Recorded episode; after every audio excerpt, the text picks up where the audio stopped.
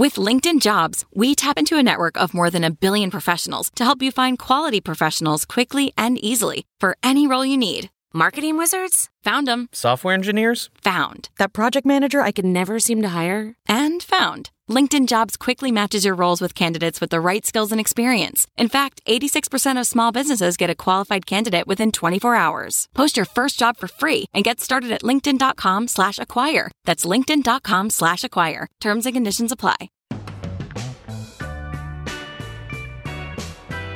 Hi, everyone. I'm Hillary Kerr, and this is Second Life, a podcast spotlighting women who have truly inspiring careers. We're talking about their work journeys, what they've learned from the process of setting aside their doubts or fears, and what happens when they embark on their second life. Today, we are rebroadcasting our interview with Ellen Bennett, the founder and CEO of apron and chef gear company, Hedley and Bennett. When we first aired this episode back in September of last year, we received an overwhelming amount of feedback, and it's easy to see why. Anyone who has ever met Ellen Bennett or merely just listened to her for a few minutes will tell you the same thing. She is an absolute force of nature. Ellen kicked open the back door of a local restaurant in Mexico City when she was just 18. I mean that literally, she'll tell you all about it. And eventually cooked her way into some of the most highly sought-after kitchens in the world, including Baco Mercat and Providence here in LA. Then, she founded Hedley and Bennett and started an apron empire that now uniforms the employees of over 6,000 restaurants and coffee shops all around the US and Canada. She is the perfect example of how determination and hustle can get you a really long way. And if you need to feel inspired, I promise she's your girl. This is Ellen Bennett, now on Second Life. So Ellen. Hello. Hi. On this show, we like to start at the beginning. So what did you study in school and what did you think you were going to be when you grew up?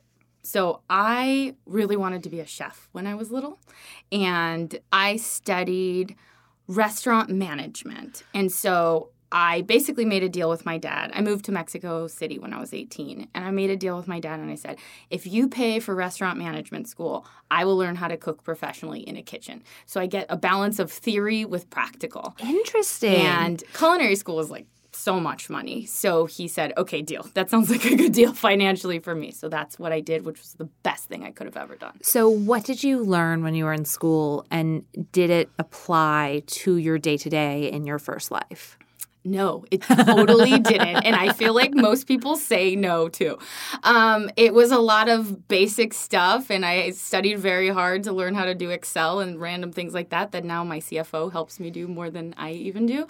But a lot of it was just, how to manage budgets and spreadsheets and things like that really applied more to a kitchen than to what I'm doing today. But it was more, I appreciated the discipline of having to go to school and hit the tests and, make the grades and all that. So it taught me discipline more than anything. But I think a lot of what you learn in life comes from life and boots on the ground and slamming your face into the ground and getting back up.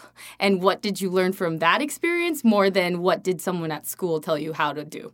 So you were also learning how to cook at the same time. Yes. Where were you doing that?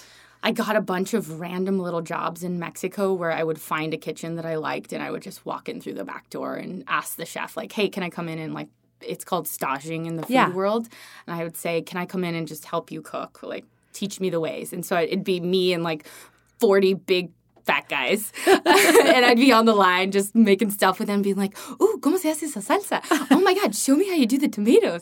And I'd just be bopping around everywhere. And they would just, it was unusual to have I was 18, so a young, very interested girl that really wanted to learn about the damn salsa.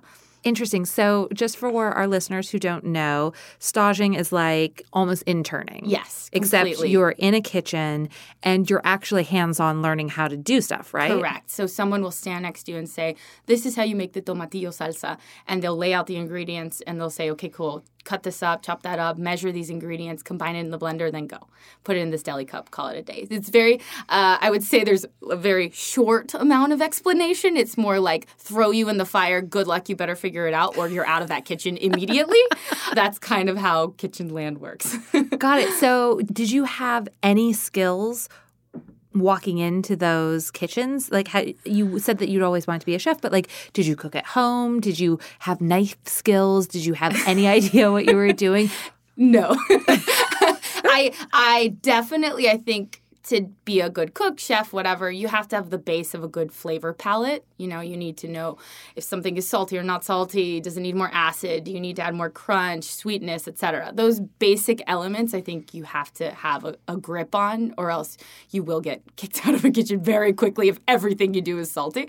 So I had that. I think I had a really good foundation of a palette, and I had always, you know, cooked at home with my mom and my abuelita in Mexico. I would, like, pop into the kitchen when I remember being, like, 9 years old, sitting on the counter, taking notes on, like, a random napkin of, how do you make those tamales? Okay, explain it to me. And then what? And then what do you add? So I was a very curious child. So I would constantly be in the kitchen, even at my friends' houses. I would go over to play with them, but I would end up, you know, hanging out with their moms, like, figuring out how to make those beans the way that they made them. So did you know what kind of food you wanted to make from the start, or was that a process and something that you learned along the way? When I was learning to cook, it was very much just, what are those things that people eat in the world? And I would go onto the internet and be like, maybe I should learn how to make beef stew. What about bagels? How about pasta? And I just, anything, imagine, like, a little 13-year-old child going into, you know, AOL.com, like, dial-up back in the day, and Googling allrecipes.com, which isn't, you know, it's that website. And so it's that. It is that. It wasn't Bon Appetit, but it was what was Bon Appetit to me when I was 13 years old. And I would just do that. And so I was committed to the cause. I mean, when I made bagels for my mom, I didn't notice that the serving size was 8 or 9 dozen bagels. And I made all of them. Like, I did not stop till I made all the bagels. So my mom came home from work, because she was a nurse, so she worked all day and came home around 7:30. And every counter surface in our kitchen had piles of bagels. Yeah, the hustle was real since very little with me. Okay, I got it. So what was your first job cooking professionally, like, where you were actually getting paid? At Providence and Baco Mercat, which used to be Lazy Ox with Joseph Centeno in downtown. So that's L.A. So how did you get from Mexico City back to L.A., and how did you get those first jobs? Kind of in the same way I did all those other things. I would just show up and figure it out. So I showed up between 2 and 4 to those restaurants, and I walked in through the back door like I had done in Mexico. And I was like, I want to talk to the chef. Where's the chef? And I just, like, stormed up to both of them. And I was like, hi, my name's Ellen Bennett, and I'm a line cook, and I want an opportunity to work in your restaurant. And I'm Mexican, and I have the work ethic to prove it. And they were just like, what are you? Who are you? Wait, how old were you? At this point, I was 22.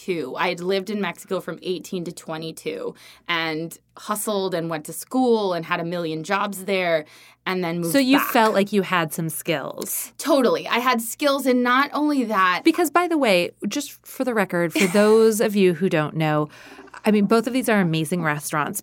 But Providence is perhaps the most beloved, finest restaurant in Los Angeles. It's always, like, number 1 or number 2 on Jonathan Gold, may he rest in peace, his top 100 list. Yes, he was always number 1, and he has a 2 Michelin star restaurant, so that's, like, even fancier. That's like going to the Harvard of restaurants.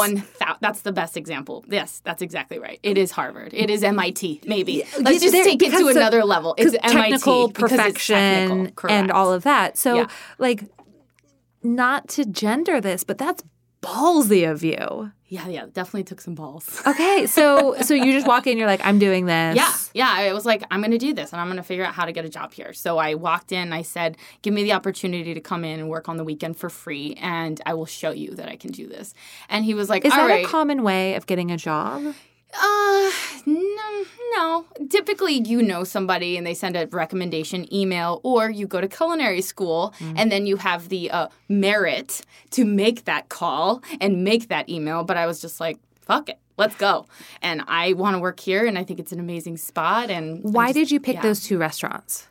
Well, truthfully, my friend gave me a list of the top 10 restaurants in LA, and she was like, these are the places you need to go to. I don't even know if Michael knows this. That's the chef there. But when I walked in, I didn't actually know it was a 2 Michelin star restaurant. It was just one on the 10. So you had never eaten at Providence. No, I hadn't. I knew that it was fancy, but I didn't know how fancy, and I definitely didn't know it was a 2-Michelin-star restaurant. But, I mean, I was hitting up, like, Nancy Silverton, Suzanne Goin. Like, I was going to every best chef in the city, but I had just moved back from Mexico City, so I didn't technically know who all these people were. And you hadn't technically eaten in the restaurants. And I hadn't technically, even though I technically told him that his restaurant was incredible and I had a great experience there, but I was just like, I gotta get in the door. This has to be. So had you eaten at Baco Mercat? No. No, I hadn't. I just You were just flying blind, girl. By the seat of my pants, yes. What I did know, I didn't know how to cook their food. I didn't know what their food looked like, but I knew that if they gave me an opportunity... You didn't know what the flavor profile was like. You didn't know what the type of... But if you understand how to cook, you can cook anything and anywhere. And I knew that if they gave me a chance, I would get a job. I just knew it in my gut of guts. Okay, so you said, I'll work for free on the weekend. Yes. And you did. And I did. And they said yes, both of them? Both of them said yes, even though like 8 or 9 other restaurants said no, or we don't have space or whatever. And so I did it, and I immediately thought, oh, I'm going to get hired on the spot that night at Providence. You're like yeah, polishing your knives. Totally. I'm so good.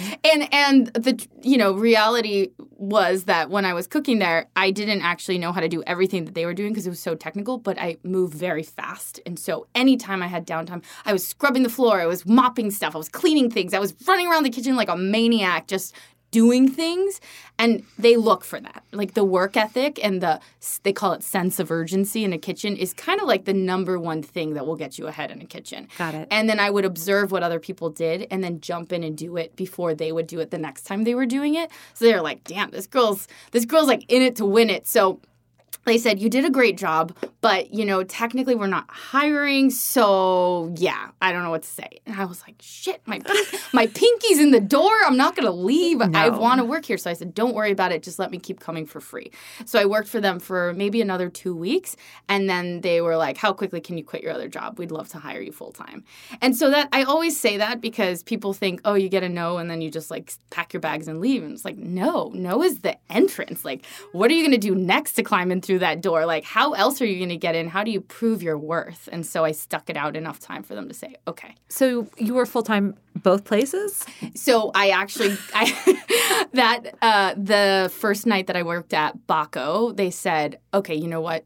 We do want to give you a job. They threw me on one station, and I learned all the dishes, and I managed to... What station? I was on hot apps. Okay. So it was like everything that was getting fried, anything in a skillet, that was going to me. I think we did maybe like 140 covers, and I was managing the station alone, and I had learned everything, and I had blue Post-its all over the station with the ingredients that belonged to each dish. So I didn't have to ask questions. I could just like look up and read like parsley, pickled red onion, and I'd be like, okay, that's what I add to this one. So at the end of that night, they said, okay, you're hired.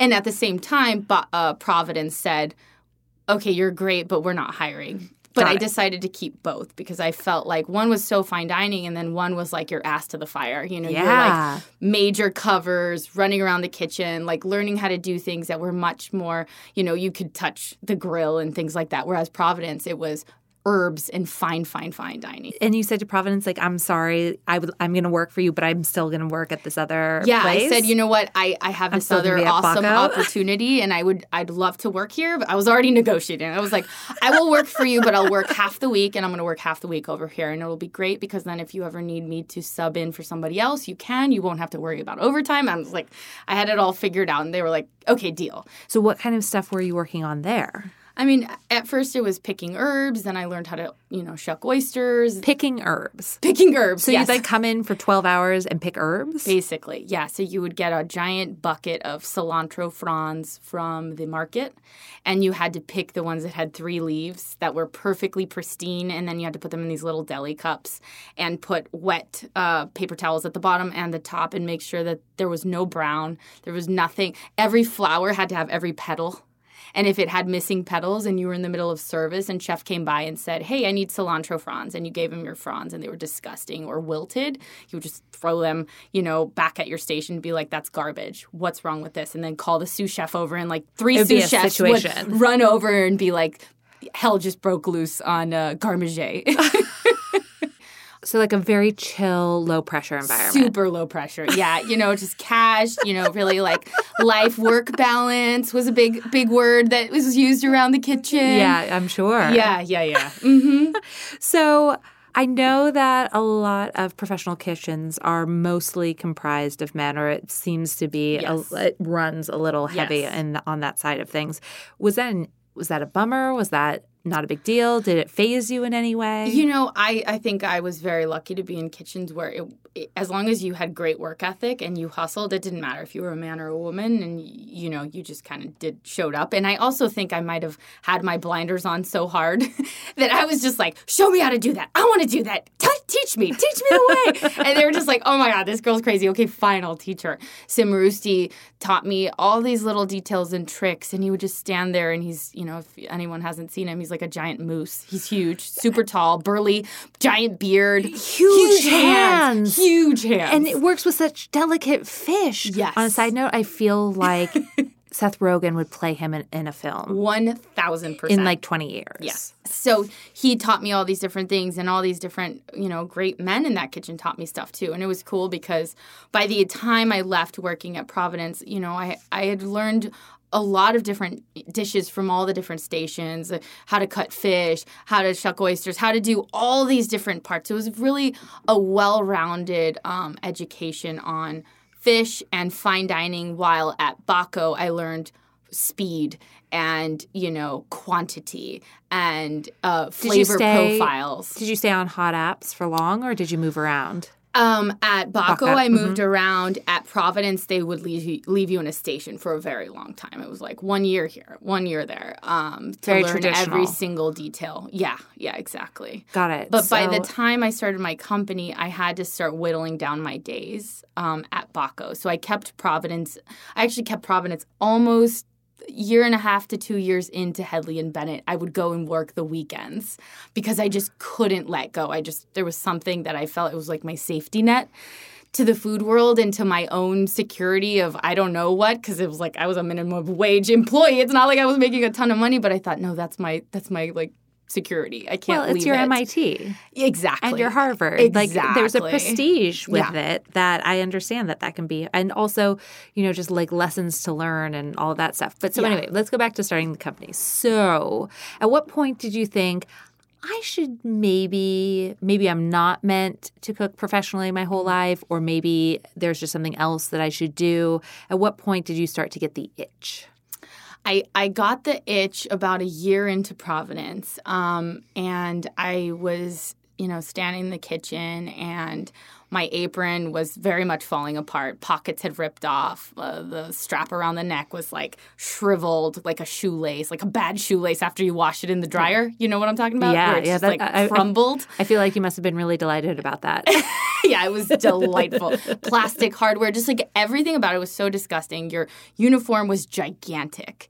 Everybody looked terrible, and they looked and they felt not great.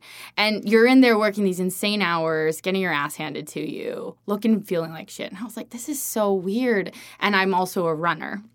And so when I first started running, I went and got like a great Nike outfit. And I put that thing on, and I can't even explain it to you, but I, like, lifted my head up higher, and I was like, I'm a fucking runner. Yeah. And I went and signed up for the New York Marathon, and I ran the New York Marathon. Holy shit. So it, like, really hit home for me, and I thought, holy shit, if I could make people feel that way in the kitchen, everywhere, I could almost change the culinary world. Like, I could bring dignity and pride to everyone in a kitchen, whether they're the line cook or the executive chef. I'm going to give this apron meaning and value and make it way better than anyone's making it. I'm going to make it in LA. I'm going to customize it. I'm going to use like Japanese denim and Italian chambray, and I'm going to fix all the shit that's wrong with it that I see that's wrong with it. And so you had that whole vision from the jump. I have a wild imagination. You should see the things I'm inventing for my wedding. Yes, I had kind of like this grand scheme of bringing dignity to everybody. I love helping people and making them feel good. So I think it just kind of coincided with all the things that if I hadn't been a runner, if I hadn't been at Providence, like it was just the stars sort of aligned. If your uniform hadn't been crap. Exactly. If my uniform hadn't been falling off of me, if I hadn't been such a Tonka truck in a kitchen, my pockets wouldn't have ripped off my apron, but they would get caught in the handles of the low boys in a kitchen. So they would just actually be hanging on the apron, like a pocket just dangling. Ugh, not helpful. No. You're displeased with the garb. Yeah. But that's a big leap in between being displeased with the uniform and actually starting a company. So how did that happen? So, I mean, I think every good business starts with a need, right? Yeah. And so this was a need that I had. And then I looked around and thought, okay, all these people need that too.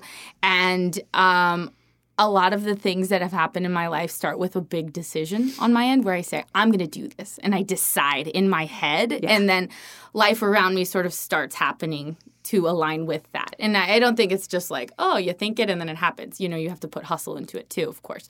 So I had thought that. And then a few weeks later, my chef at Baco said, hey, Ellen, there's a girl. She's going to make us some aprons. Do you want to order one? And I was like, order an apron? There's a girl making them. What? And it just it all flew through my head in a matter of, 10 seconds. And I vividly recall standing over the cash register at Baco. And I was like, Chef, I have an apron company. I will make you these aprons. He's like, what are you talking about? You're a line cook in my kitchen. And I was like, no, you don't understand. I just got a DBA. I had gotten a DBA a week before. And so in the state of California, in my eyes, I was really legit.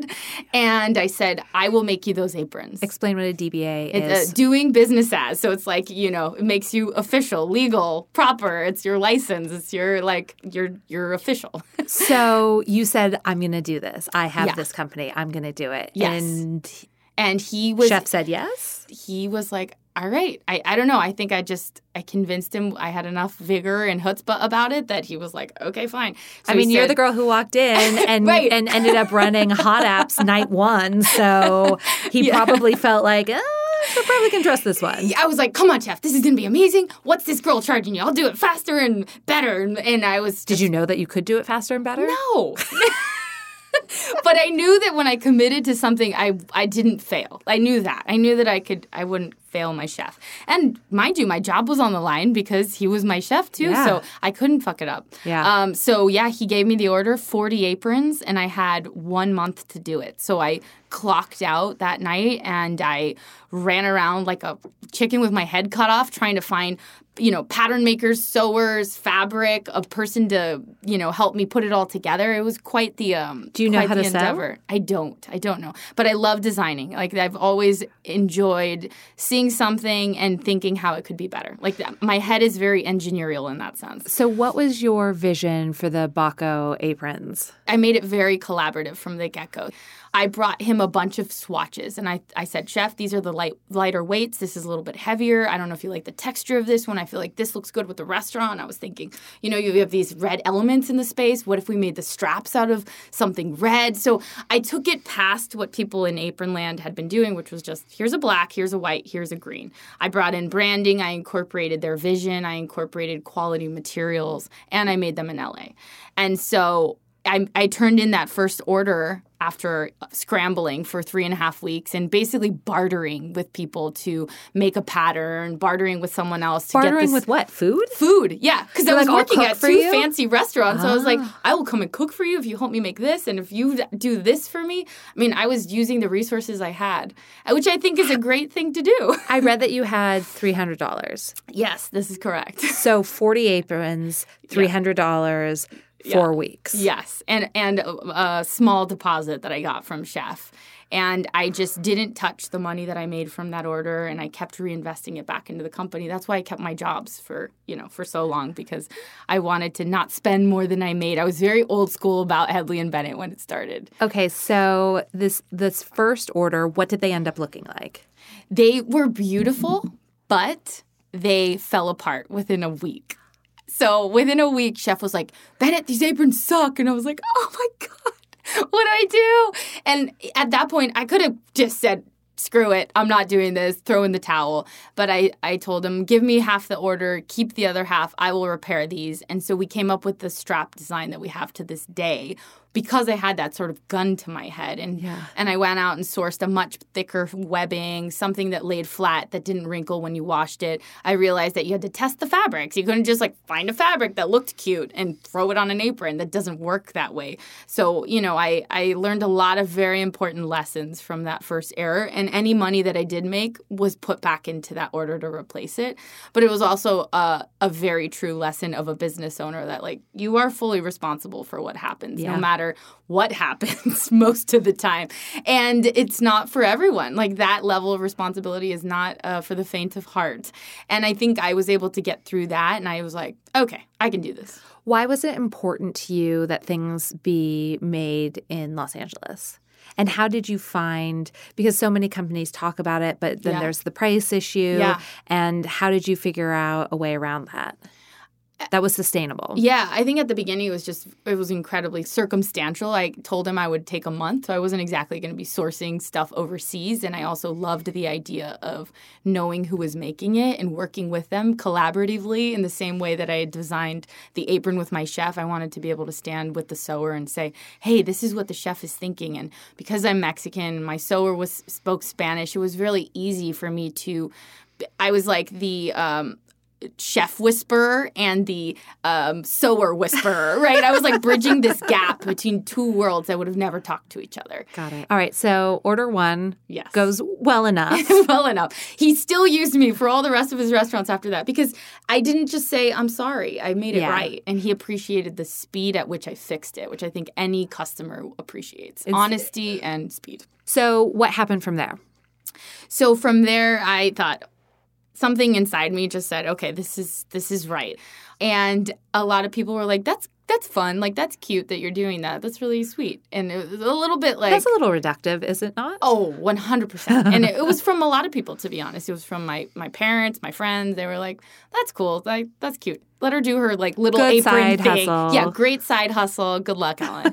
And I was just like a bat out of hell after that first order. I thought, this is fucking awesome. Because I saw how the cooks in the kitchen put those aprons on, and they raised their head in the same way that I raised my head when I started running. So you had a good response from the team. 1,000%. And it felt really gratifying. I was like, awesome. I am helping them feel better about themselves. I'm giving them something that's like a cape of honor. You put it on and you go into service and you're like, you're entering battle properly dressed and you're going to do a better job because of it. Because a lot of it's very mental. It's like confidence. You have the confidence to show up and do a good job.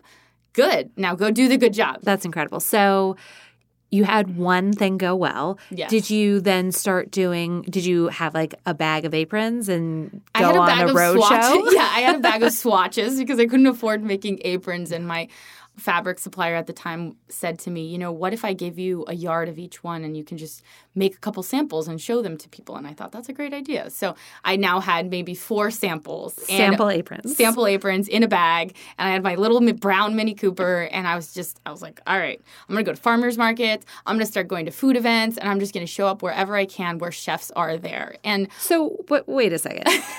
You're still working 2 jobs. Yes. And I was a personal chef in the morning for a family. So I was technically working 3 jobs. But mind you, when I lived in Mexico... What free time did you have I to had do no this? Free time. So like no farmers markets, that's Saturdays and Sundays for civilians, but like Mondays and Wednesdays for pros. For Chef World at like 6 a.m. So you would go and do all of this at all hours. Yeah, I mean, I was laying aprons out on cars to show the chef who was walking by what the apron looked like, and he would put an order on the spot there with me, like, okay, cool, these are great, like, those look awesome, I saw John and Vinny wearing them, okay, I'll take 3. And I was just wheeling and dealing it like that, but also customizing them and telling them, you know, well, I'll come visit you, and then I would show up, and they'd be like, oh, I didn't think you were actually going to show up, and then, here I am again. Yeah, and then I would deliver it with a smile and a hug and run over and be like, look, these are so cool, and it's like everyone was helping me build the company together. So tell me about the meet cute with John and Vinny. So gentlemen who are incredible restaurateurs, are animals, incredible chefs. Son of a Gun, Trois Mec, Petit Trois, John Kismet, and Vinny's. John and Vinny's. I mean, they're incredible. Vinny saw my chef from Providence, my pastry chef, wearing that apron at a food event. Oh wait, so you had done all of the Baco ones. Yes. And then you started dipping into Team Providence as well? And Team Providence had an event happening in New York. And I thought, I got to get an apron on my chef who's going so that he can wear it, and then maybe other people will see it and they'll like it. And so I gave them these two aprons. I made them for this event. They took them, so Chef Michael and Chef David. And Chef David wore the apron, and Vinny saw it, and he said, hey, where'd you get that apron? It looks super cool. And so he gave him my email, and I will never forget getting that email from Vinny because, you know, he's like a hero in the food space. Sure is. And he said, you know, your aprons are rad. I'd love to get a couple. And I was like, oh, my God. Did you die a little bit? I totally died a little. I died every time I got a new order when I was that age. I was 25. I'm 30 now. But, yeah, I basically died every time. He just wanted one personally, or did he want to do the whole team for animal? I feel like he got 5. I think he got something like 5, which I thought was incredible because at that time, anything over 1 was a lot for me. And my one sewer had just quit working at the sewing place that I had found him at to come work for me full time. He just told me one day. He was just like, what you're doing is really cool and I want to help you. I'll come work for you full time. So now I had an employee, sort of. But you still had 2 full-time jobs. Correct. 3 full-time jobs. Yes. This isn't even your full-time job. Correct. This isn't you. And now you have an employee who self-selected. Self-selected employee working out of his living room in Compton. And so But he believed. He believed, and I believed, and together we just kind of leaped out the window and said, we can do this. Did you feel like, okay, I've got enough work for this guy? Like, I feel like this is the right thing for him to do? Because I remember the first time we hired someone, I was sick over it because she was moving from San Francisco to L.A., and I was responsible for her, and like, what if we ran out of money? And like, I don't know. But you know what? It really like makes your needs rise. It's like having a kid. You pull your shit together. Yeah. So he said that, and I was not going to turn down that opportunity. So I said, okay, great, let's do this. And at this point, I was starting to get little orders here and there. I went to a dinner at Inc. with Michael Voltaggio, and I was standing there, and Michael seems very serious, but he's an incredibly kind human being, and he was like, well, those look cool. And I was like, yeah, they're awesome. I'd love to come by and show you. And so he said, well, come back tomorrow. My brother's in town. And I was like, okay. And I met up with them at a sushi spot at 2 p.m. in the afternoon. Him and his brother were eating sushi with their girlfriends or wife or whatever. And I'm standing while they're eating the sushi at this spot on 3rd Street. And I'm like, okay, well, enjoy your meal. Let me just show you what I've got here. And I'm like doing a song and dance in the restaurant, selling them my aprons because that was the only time they had it. And I was like, well, fuck it. I'm here. I'm going to do it. And so he ordered a bunch of aprons, and then his brother placed a 150-unit order. And was that your biggest? Totally, by a lot. And I'll tell you a really ridiculous story attached to that. So we made those 150 aprons. We delivered them on time, and then later on they ordered another huge batch. And because he was my biggest customer, the sewers didn't get it out on time. And we drove to FedEx at the airport, like trying to get in onto the runway, thinking that we could just deliver the aprons to the airplane to get it on the FedEx plane to get it to DC on time for another order, which I laugh about now because obviously you can't do that. Super illegal. Super illegal. Not a thing. And not like the plane's going to say, oh yeah, sure, here, I'll just take that package for you. But that was the kind of crazy shit we were doing to get these orders out on time and make our customers happy from like day one. I mean, it was like we were committed to the cause. At what point did you finally say, all right, no more tobacco? I know you obviously kept going in a smaller capacity at Providence, but when did you start scaling that down too? We got a piece in Cool Hunting, which it was insane. And then a little bit later, we got a piece in the LA Times. And, I mean, it was like the windows and ceiling were falling on us. We couldn't even handle the velocity of and volume of people contacting us from all over the country. Like civilians or professionals? Professionals. Being like, I have a restaurant. I'm opening one. I need something like this. I'm trying to do something custom. I saw my stuff on my friend Michael Voltaggio. He gave me your number. Like, it just kind of spread like wildfire. And I was working, 7 days a week. I was setting up a farmer's market stand on Sundays. I was working at Providence after the farmer's market stand. I mean, I was working so much. It was insane. I was permanently running on adrenaline. Yeah. And I loved it. And I was so excited about what I was doing. And the coolest thing was that all these people were excited about making their staff look and feel better.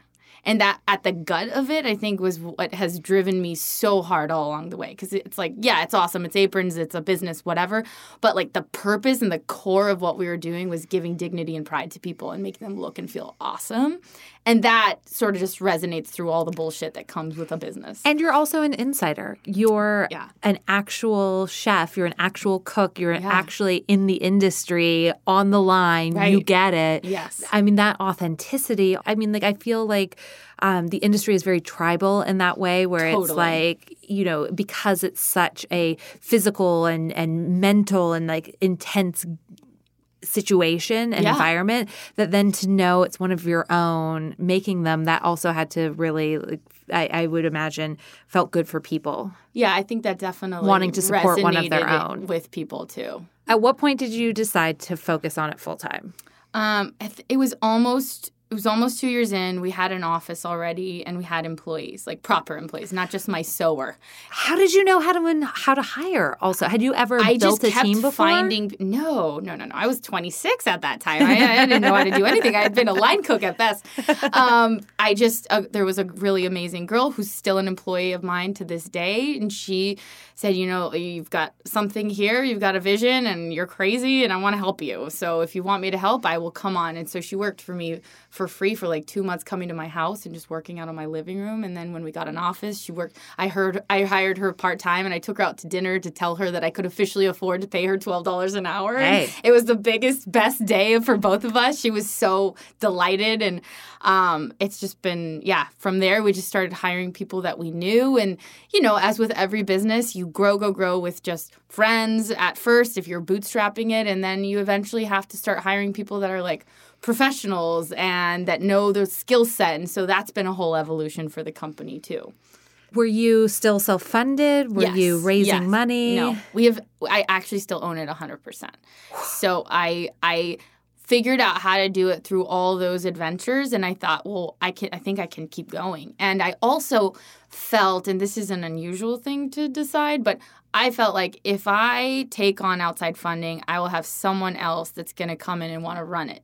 And then I won't learn how to run it myself. And I want to learn how to run a business. I don't want to just chuck money at problems. I want to know how a P&L works. I want to know what EBITDA is. I want to understand the inner gizzards of what it takes to operate something. And I kind of made that commitment, just like I made the commitment to move to Mexico, or I made the commitment to run the marathon. I made a commitment to myself that I was going to learn how to run a fucking business and not just hand off my idea to someone and hope to God that they did it right. So how many people work for you now? We have 46 that work for me. And it's 6,000? It's 16,000 square feet. We have a factory in downtown L.A. And for those of you that don't know what I do, I basically have an apron and workwear company that's morphed into a culinary lifestyle brand. And so we outfit like the best chefs and makers in the world. And we now do crazy, awesome collaborations with companies that have nothing to do with aprons in many ways. Like we have a line coming out with Vans in September. And please tell me there's a black and white checked one. There's actually an apron involved with checkers. Yes. Yes. So we've taken this community that we've built along the way that we call our apron squad. And it's a bunch of like dreamers, doers, and hustlers and people that are out there, boots on the ground, getting shit done, and they show up and they make stuff happen. Why not have a rad outfit that goes along with it? So I have an interesting question, interesting to me anyway. I have read pretty much every autobiography that every chef and every cook has ever written about what it's like to actually work in a kitchen professionally. Yeah. And it seems very intense and very physical and also mental in that you have 90 things going at any given time and 47 different combinations of ingredients that go in 47 different ways that you have to keep straight in your head and timing and all of that stuff. So I feel like that would make you a really amazing multitasker, but I'm curious, like, what other skills were you sort of honing in your first life that you use on a day-to-day basis outside of the kitchen? Such a good question. Okay, so sense of urgency, attention to detail, committing to something. You know, if you get the recipe wrong, you have to do it again. You can't just half-ass it. Yeah.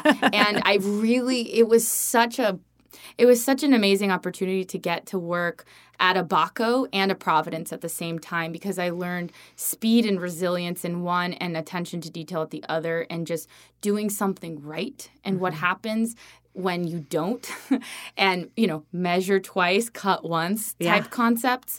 And now in so many ways, I'm like the chef of my business. So I'm the one that walks down and, you know, the salad is not right and I can smell it out a mile away. Yeah. And that ability to spot when something is not the ideal scenario kind of just gave me like a sixth sense in my business. And so even though I have a CFO now, I know when something's not quite right, when I'm looking at our P&L or I'm looking at different numbers that she's giving me. I'm like, there's something off about this. Look into this more. And one for one, she'll find something. And so I just have this like umbilical cord to my business that I think every business owner has, but really understanding from a gut check perspective when something is not right, to dig into it and put that fire out and really fix it.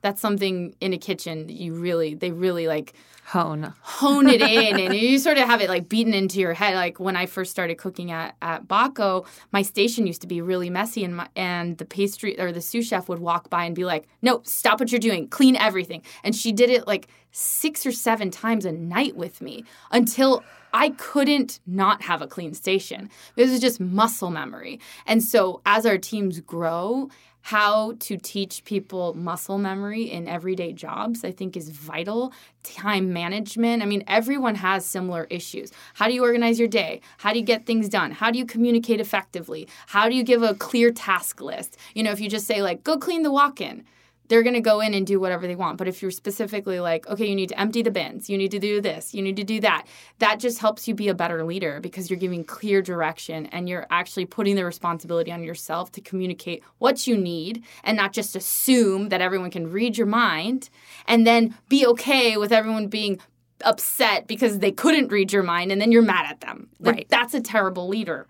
That's not good leadership. This also stuff is also like very relationshipy as well. I feel like it probably makes you a better partner in general. Yes. No, it definitely. So in the culinary and restaurant world, it also seems like there's a very clear hierarchy. Yes. It's like chef says, everything goes. Mm-hmm. Everyone knows their place. Yeah. And it's quite regimented, almost like the military. Yeah, totally. Because you're like creating something together in a really precise sort of way.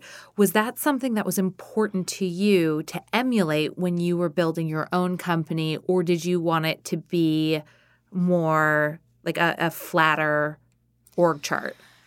You know, I truly went from being a line cook to a CEO, right? And it was a 6-year solo process, so to speak, since I didn't take on investors. And it was really hard, and it still is hard. And I have an executive coach that is guiding me on how to be a better leader, how to be a better CEO, what it means to be a CEO. And I think that the hardest thing was that in a kitchen, everything is done a little bit by brute force. And it's just like, get it done because you're going to get it done. And I don't care what you think or how you feel or anything. And that has its own set of repercussions that I think the food space is now feeling pretty drastically, you know, with the Me Too movement and all that stuff, and just, you know, in general dignity for people in the kitchen. But in a professional setting, call it like not the kitchen, it's very challenging to bring that sort of attitude or perspective. And while there's so many things I'm really grateful for, there's so many things I had to learn how to apply to a, like, call it a 9-to-5 worker.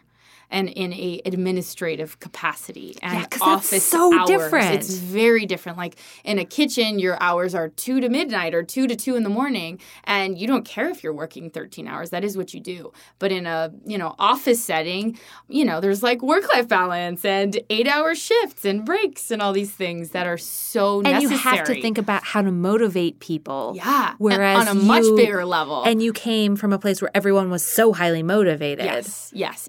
I kind of compare it to you're out in the ocean and you've got a little boat and you're picking people up on your boat and maybe they're on the jet skis next to you and you're having to pull all these jet skis together and keep them wrangled and get them focused and driving in the same direction and making sure that nobody jumps off their jet ski and say, come on, it's like a bunch of minnows and they're all following you, and then you decide to build a bigger boat and get them off their jet skis and put them on a boat that's a bigger office, and it's just this crazy evolution of going from one-man show to five-man show to 10 to 20 to 30 to 40, and how do you keep everyone on board and keep the culture or evolve the culture? Because when you start, it's just like everybody's just doing every job, and then you have a bunch of generalists, and then you start to need specialists. Exactly, and that is a very hard growing pain moment in every business, because then people feel left out and like, I used to help you with everything. Why am I not helping with everything? And it's because like, I don't want to be siloed. Right. Because we want you to be focused on sales now, because your job is solo sales and not customer service and shipping and all the 18 other jobs you have. So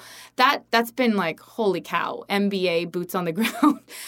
There's an amazing book by Dr. Marshall Goldsmith called What Got You Here Won't Get You There. Oh, I've heard of it. I haven't read it, but I've heard it's out of control. And it's a really interesting idea that like the people who get you from 0 to 10 are not always the same people who get you from 10 to 50 or whatever it may be. Yeah. But some people can adapt, and it's a matter of figuring all of that out, which can be very taxing.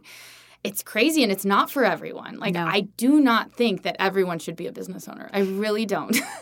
We recently opened a separate Instagram account to Hedley and Bennett. It's just at Ellen Marie Bennett, and it's my adventures as a CEO. And I'm very transparent that, I'm getting up at 6 a.m. to go work out, and I'm finishing my days around 10 and 11, and I'm showing all the nuances of different things. And not even everything makes it on my Instagram, but I'm trying to show people that it isn't all sexy and glorious. It's a lifestyle. Yeah, exactly.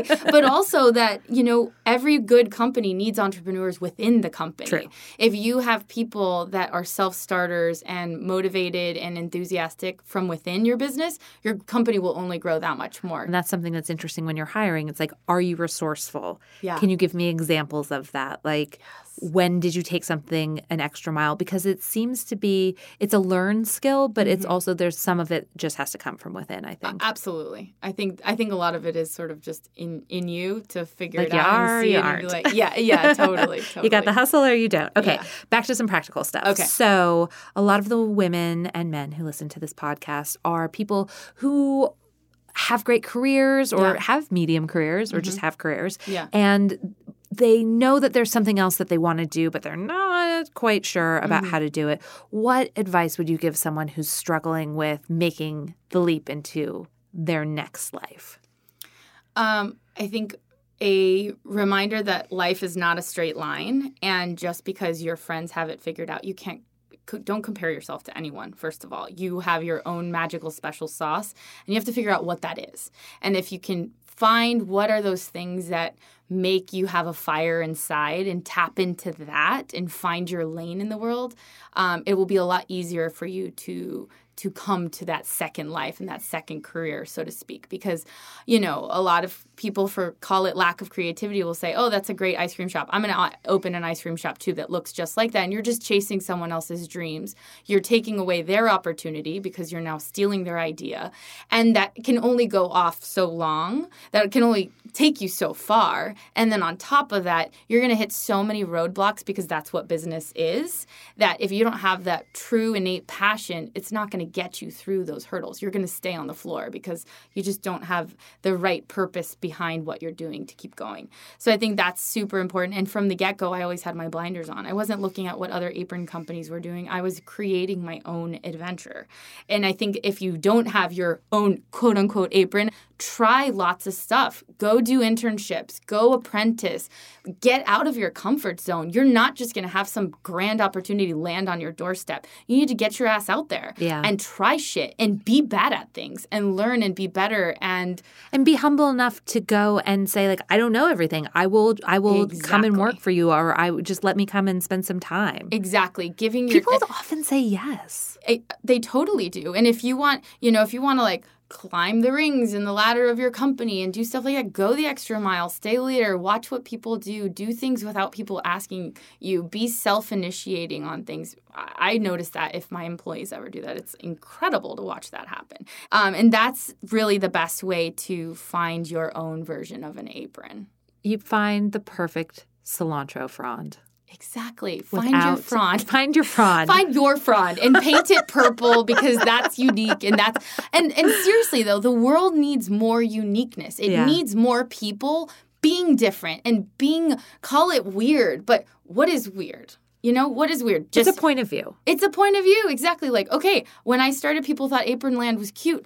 Now we get written up by Fast Company. Yeah. And she went from line cook to CEO of a multi-million-dollar company. They were not saying that when I started. And so you have to be your own cheerleader long enough to get your shit off the ground and to grow it because you want to grow it, not because you're waiting for the accolades of a Fast Company, but because you have a purpose and a soul behind it. If you build it, more of that. They will come. Yes. As the movie says.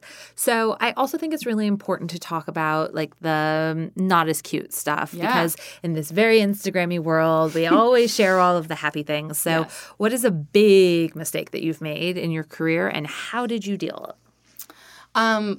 Pretty early on in Hedley and Bennett land, we had this order for, do you know the chef Richard Blaise? I do.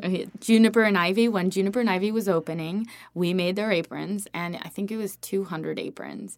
And we got the Pantone color wrong on the embroidery, and we realized it maybe 5 or 6 days before the restaurant opened, and we had shipped the aprons, and it was a huge account for us, and it was a very big deal.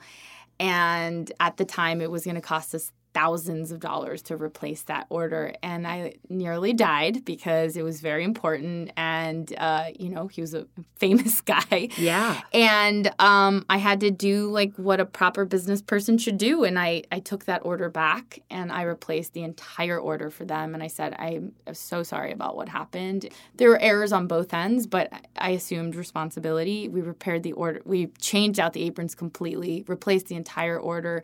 It was a huge blow to our bottom line at that time.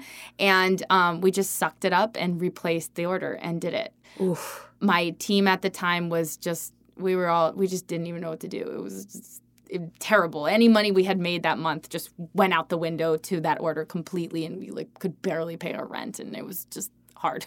So that happened, at the beginning it happened all the time, where there was one time where an order for Jamie Oliver didn't get out on time, and I actually paid $1,700 to have someone get on a plane and fly to London and hand deliver the aprons because I was not going to let that order not arrive.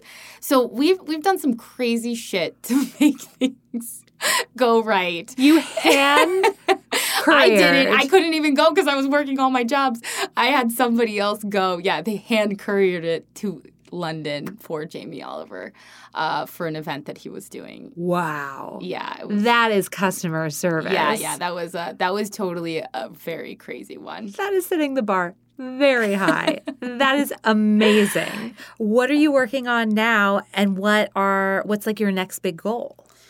Well, I just signed to do a book. Hey! Yeah. That's exciting. Very exciting. With Portfolio, which is, one of the biggest business book publishers in the country. And a lot of the people that write for them are older men. Yeah. White men. And but also people like Seth Godin and Simon Sinek. So it's kind of a huge honor to get to write a book. And it's going to be the journey and the hustle and how I have built what I've built, bootstrapped.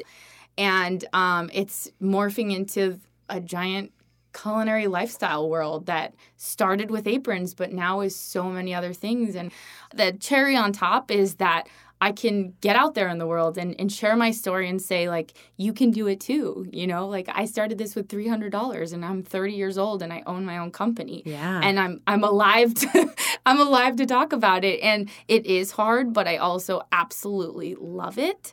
And I know that this is going to be one of the many adventures that I do in life. But if you can, Walt Disney says, if you can dream it, you can do it. And I really believe that. I think you really can. Who is your dream person who does not wear your apron, who you want to? So Oprah's entire culinary team wears Hedley and Bennett, but I've never seen her wear an apron. So Oprah, girl, if you're out there, put an apron on. We just recently started getting aprons for Michelle and Barack Obama, so that was very cool. So check that off the list. That was incredible. No. Yeah. Oh, my God. That is amazing. Yeah, so it was very exciting. I wanted to have our outfits, our aprons on, like, Food Network, and now we outfit pretty much every show on the Food Network, so I got to check that off the list. Yeah. I wanted to have the Apron Factory. Got to check off the list. So I'm dreaming and accomplishing and then coming up with 30 other ideas and more dreams. You can't just sit on your laurels and get to one and say, okay, I made it. I got Martha Stewart. No, it's like, okay, now to the moon. To the Oprah. To the Oprah. Exactly. All right, last question, Ellen. If you could go back in time and talk to, let's say, 19-year-old you, what advice would you give yourself? I think I would just tell myself to take a beat and give myself time to think through things. I move very rapidly, as you've by now seen, and I used to just decide and do, and now that I have all these people on their jet skis on my boat, it's a little bit, you have more responsibility on your plate, and you have to really analyze things in a much bigger context. So as I've grown as a CEO, I've learned to think outside just, how does this affect me and one other person, but how does this affect your entire ecosystem from a financial, a production, an operational level, and looking at it from lots of different ways and getting other people's perspectives. And then you can formulate an accurate, great decision. And even then, sometimes decisions are not right. But being willing to take a beat, I think, is something that I would have saved myself a lot of headaches if I had just thought something through maybe a touch more than I did. And it was a blessing and a curse, right? Because if you don't see a wall, you run right through it. Yeah. But I could see how it would help to just think stuff through a little bit more. All right. Well, thank you.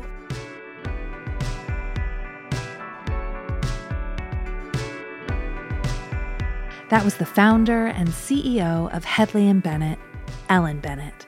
For more inspiring interviews with women like Ellen, head on over to secondlifepod.com, where we have so many more for you to peruse. If you like today's show, please subscribe on Apple Podcasts or Spotify or wherever you get your podcasts, and don't forget to rate and review us.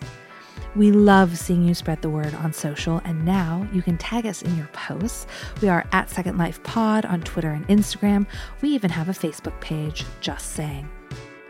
We always want to know who you'd like to hear from on the show, so send in your requests to hello@secondlifepod.com if you're into email, or you can DM us on Instagram. I'm at Hillary Kerr. The show is at Second Life Pod. Our DMs are always open. I'm Hillary Kerr, and you've been listening to Second Life.